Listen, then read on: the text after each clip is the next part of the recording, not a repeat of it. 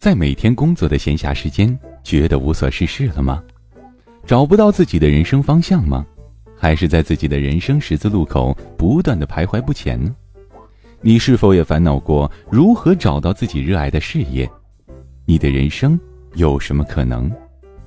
你更尊敬哪一种人？你为什么而工作呢？朋友，谨以此文送给在苦难中的你，在装睡的你，怕走弯路的你，送给不完美的你，爱自由的你，追寻生命意义的你。感谢您倾听由古典编写、叶痕播讲、由喜马拉雅出品的《你的生命有什么可能》第三十八回，写给愤怒的你。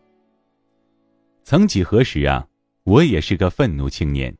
我看丑陋的中国人乌合之众，读费正清的《剑桥中国史》，我言必称。在国外，他们怎么样？怎么样？我看了很多书，深入寻找这个世界上我还不知道的黑暗，一一品味。我努力的寻找所有东西中不好的地方，比如一家公司上市，我就要搜它是否利欲熏心；你要说政府某件事办得好，我就要找到它的破绽。当我最终可以找到污点，我高兴地说：“天下乌鸦一般黑。”我甚至以此炫耀，因此很多人都知道自己过得不好，但是只有我清醒的知道自己为什么过得不好，这真让人高兴。当我做这些事情时，我总有一种残酷的快感，这快感一方面来自攻击和咒骂我讨厌的事情的快乐，一方面来自当我周围的人听我侃侃而谈的时候，他们眼睛里闪出的惊恐和崇拜。这让我觉得自己很牛。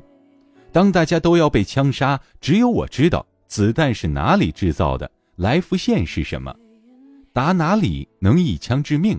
这让我在受刑的时候觉得自己是个牛逼的奴隶。终于有一天，我觉得哪里不对劲儿，我想起写一些东西给当年的愤怒的自己。今天。我看到这样的愤怒力量在中国拥有巨大的市场和拥护者，微博上满是毒奶粉、污染、税收、国企的故事。我认同民智的提升，我渴望民主，但是我天生与那些只攻击社会的黑暗面、制度不公而没有进一步行动的观点保持距离。我们如此愤怒地攻击社会、攻击时代，殊不知，愤怒也是无能的代名词。愤怒是因为自己的无力感，没有力量，仅凭自己就让生活过好。愤怒同时意味着我们这样无法真正改变这个世界，因为我们从属于它。我们无法在泥潭中抓着自己的头发把自己拔起来。所以，不管这个愤怒来自什么地方、何种高度，不管这个评价源于著名的经济学家某公知。还是某侨居海外多年的华人，不管这个愤怒包装着科学、人文或者历史的盒子，那都是愤怒，都是自己无能的反应。愤怒是好的，但愤怒也是不够的。愤怒意味着我们依然生机勃勃，依然没有被现实压倒屈服，依然愿意对世界感到不满，依然认为世界能比现在好。但，愤怒也意味着我们把自己幸福的可能性托付于对方，依然与对方在同一个系统，依然在这个系统里被压迫，依然对这种压迫无能为力。我遇到过很多生长在家庭暴力里的孩子，他们最想做的事情就是有一天自己可以长大，保护妈妈，把不可一世的爸爸打一顿。很多在学校因为自己出身被羞辱的学生，最大的梦想是有一天出人头地，让曾经羞辱过自己的人后悔曾经看轻我。很多被上司打压的工作者，他们的梦想就是有一天自己也爬上去，让那些鹰犬也学到一课。这种愤怒被励志的外壳包装着，甚至一时还成为了流行。在我看来，这些励志比麻木更加恐怖。你痛恨这件事情，结果却完全认同了这个方式。你不是痛恨这个游戏规则，只是痛恨自己玩不好。这样的愤怒并不能让世界更好，甚至也不会让自己更好。一万个、一亿个这样愤怒的人，也无法有主张的让世界变好，因为这些人好像推翻皇帝暴政的奴隶，他们逐渐会成为下一个皇帝的奴隶。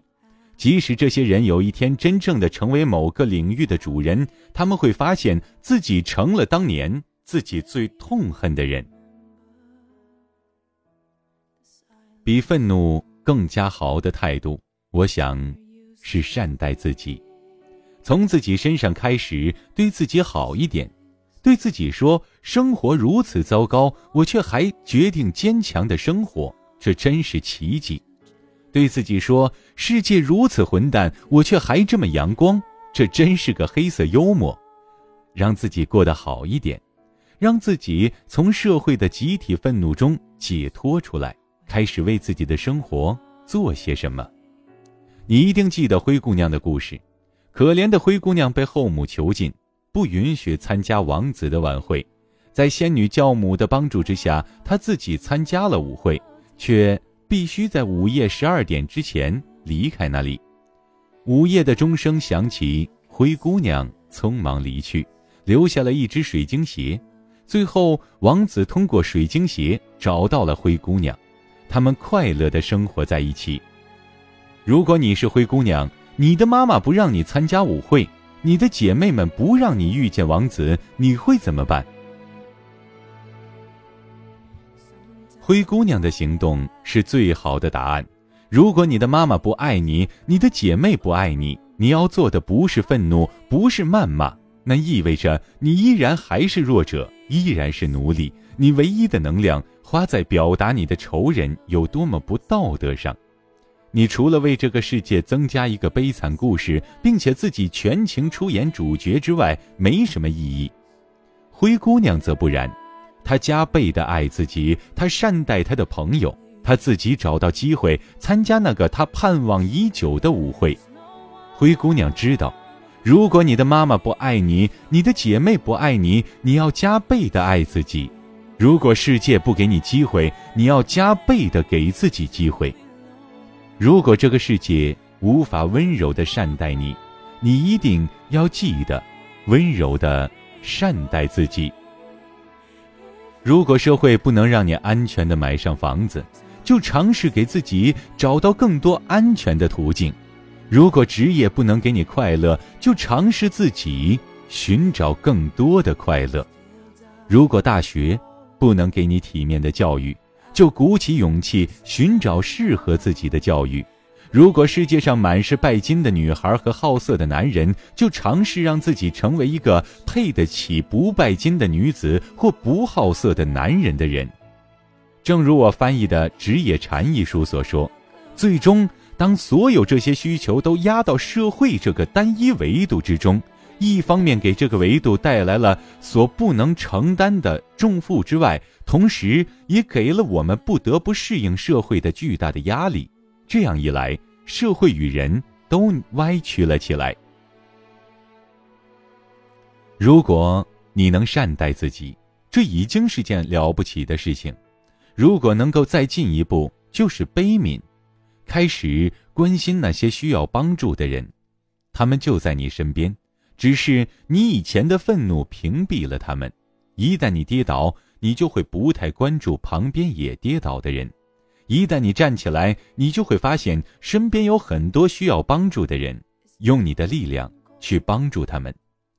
我倒是更加欣赏央视的“看见”栏目的立意，在大家都在抱怨雾霾、毒牛奶的时候，柴静和以他为代表的很多人坚持探寻和了解一些温暖的、安静的我们可以做的事情。他们谈人可以尊严的死去。谈志愿者可以选择离开，谈卖羊肉串的小贩捐助失学的孩子。我也相信，表达愤怒并不会让我们有多安全。支撑心中这个安全感大厦的柱子，除了社会，还有心灵，还有自然，还有冥冥中的使命。我喜欢微博上出现的一些自发的善行，比如邓飞的微博打拐，有公众介入的抵制排污事件。有些力量微不足道，但是联合起来能够改变世界。也许你改变世界的力量仅局限于点击一下鼠标，但是一下温暖的点击也比传递一篇“为什么你过得这么操蛋”强。如果你能够再强大一些，也许你会发现更多的真相。你会发现那些当年你痛恨的人，那些让你愤怒的人。也是游戏的牺牲品，他们已经被世界狠狠地报复过了，他们不需要另一次鞭打，他们需要的也是帮助。亲爱的听众朋友，您现在正在收听到的是由喜马拉雅出品的《你的生命有什么可能》，本文作者古典播讲叶之痕。当下的力量中有一个故事让我印象深刻。一个人开车行驶在公路上，被旁边的车野蛮地挤了一下，他非常的愤怒，直追上去。在一个红灯前，他追上了那辆车，他开到旁边，摇下窗户，对方显然也意识到了他的想法，摇下了窗户。他们双方都做好准备，要在轰鸣的马达声中大骂一顿。当两双眼睛相视的一瞬间，故事的主人公突然冷静下来。他看到了对方的脸，那是一张被痛苦和愤怒纠缠的脸。他意识到，当一个人伤害你的时候，他已经被深深的伤害过。他不需要再一次鞭打，需要的是怜悯。你虽无力改变，但如果你能感到这种悲悯，那么至少能让你不再愤怒，让你意识到丧钟为每一个人而鸣。如果你能感到这样的悲悯，你也有能力改变。那么，从自己能做的做起，你就会开始改变这个世界。不再愤怒，做自己，帮身边的人，改善世界。坦诚地说，我并没有达到上述的水平，我也会愤怒，也活得勇敢却跌跌撞撞，也偶尔的悲悯，偶尔无力。我也是大家中的一员，但是我相信。我主张我践行这个现实的理想主义，我让自己走在现实的理想主义者的道路上，我坚信这是让自己和世界变好的最好的方式。从愤怒青年转变，也许你可以开始做一个现实的理想主义者。他们曾经也愤怒过，但最终现实的理想主义者不再愤怒，做自己，帮身边人。改善世界。你也许会说，你是一个梦想家，但不是唯一的。如果有一天你也能加入我们，世界将有所不同。社会存在黑暗面，你怎么看？一，你可以不玩这个游戏，但是你可以玩的很好。上策是玩的快乐也心安，中策是把自己搭进去，至少还能赢，下策是抱怨这个是。最糟糕的游戏。三，除了同流合污和冰清玉洁，我们还有很多选择。关键是你要有离开这个游戏还能活的能力。四，玩好不意味着一直要赢，而是找到自己的定见。成王败寇要认，但是莫以成败论英雄。英雄是维护自己信念的人。写给装睡的你，鲁迅先生讲过这样一个故事：一群人住在铁屋子里，外面起火了，门窗严密，绝难打开。你醒来，你是大声的呼喊，还是继续的装睡？大声呼喊者是有勇气的人，但是也许大家都起来，仍无法打开这个铁屋子，反而不如在睡梦中死去好。如果是你，你会怎么做？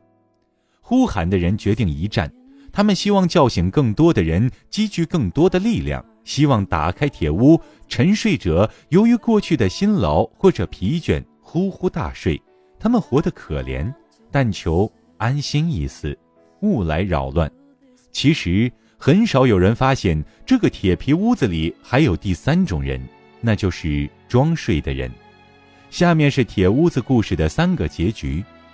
第一个结局，呼喊的人声是越来越大，积聚了所有的力量，大家打开了铁屋子，重获新生。这个故事你不陌生，人类大部分的进步都是这样的趋势，文艺复兴、启蒙运动、新中国成立都是这样。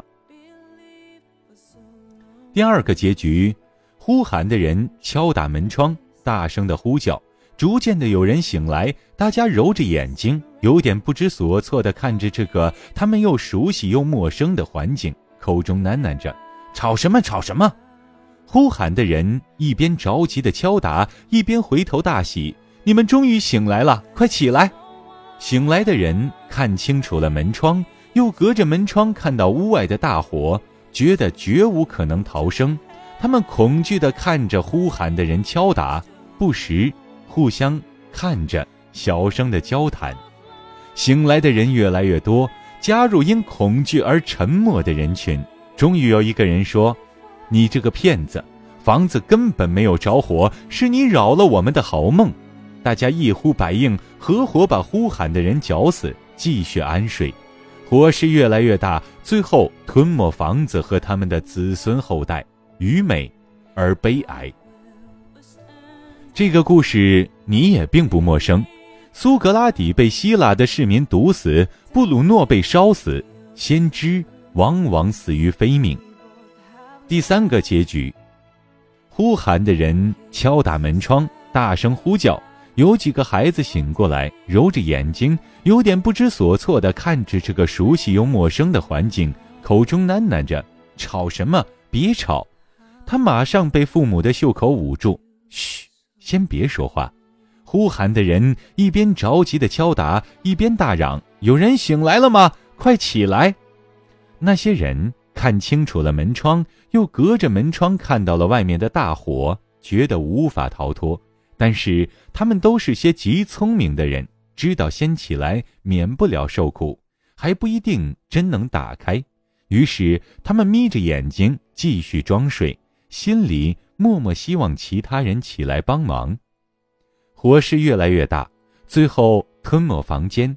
呼喊的人最后一刻还在独自敲打门窗，之后死在窗前。他背后是整整一房间，在黑暗中睁大着眼睛，死一般寂静，躺在地上，装睡的人。这个故事你不陌生，我们身边很多的人都是装睡的人，他们受过良好的教育，他们偷偷关注很多呼喊的人，他们清楚的知道好坏、善恶、科学、民主。他们能够从书上、网上找到很多生活应该这样和那样的理由和论证，但是，他们唯一不敢做的就是站起来帮忙。他们敢于在网上转各种骂政府、骂社会的帖子，却不敢在真实的生活里拒绝领导的一次举杯。他们能写出一篇万字的洋洋洒洒的关于美国人的素质有多好的文章，却不敢在公交车上看到小偷时大喝一声。他们去庙里还愿，几万几万的敬，且每天念佛。他们相信因果报应，却毫不犹豫地往产品里面加各种添加剂。比愚昧更加可怕的是装睡。装睡的人虚伪又懦弱。他们知道一切该如何，却从来不愿意投入，这就是装睡的人。装睡的人以为自己和房子倒塌没有关系，其实他们是最大的合谋者，因为发言只需一人，而沉默却需要合谋。亲爱的听众朋友，感谢您收听由喜马拉雅出品的《你的生命有什么可能》。本文作者古典播讲叶之痕，今天的节目就播讲到这里。想要收听更多精彩内容，欢迎下载喜马拉雅手机客户端。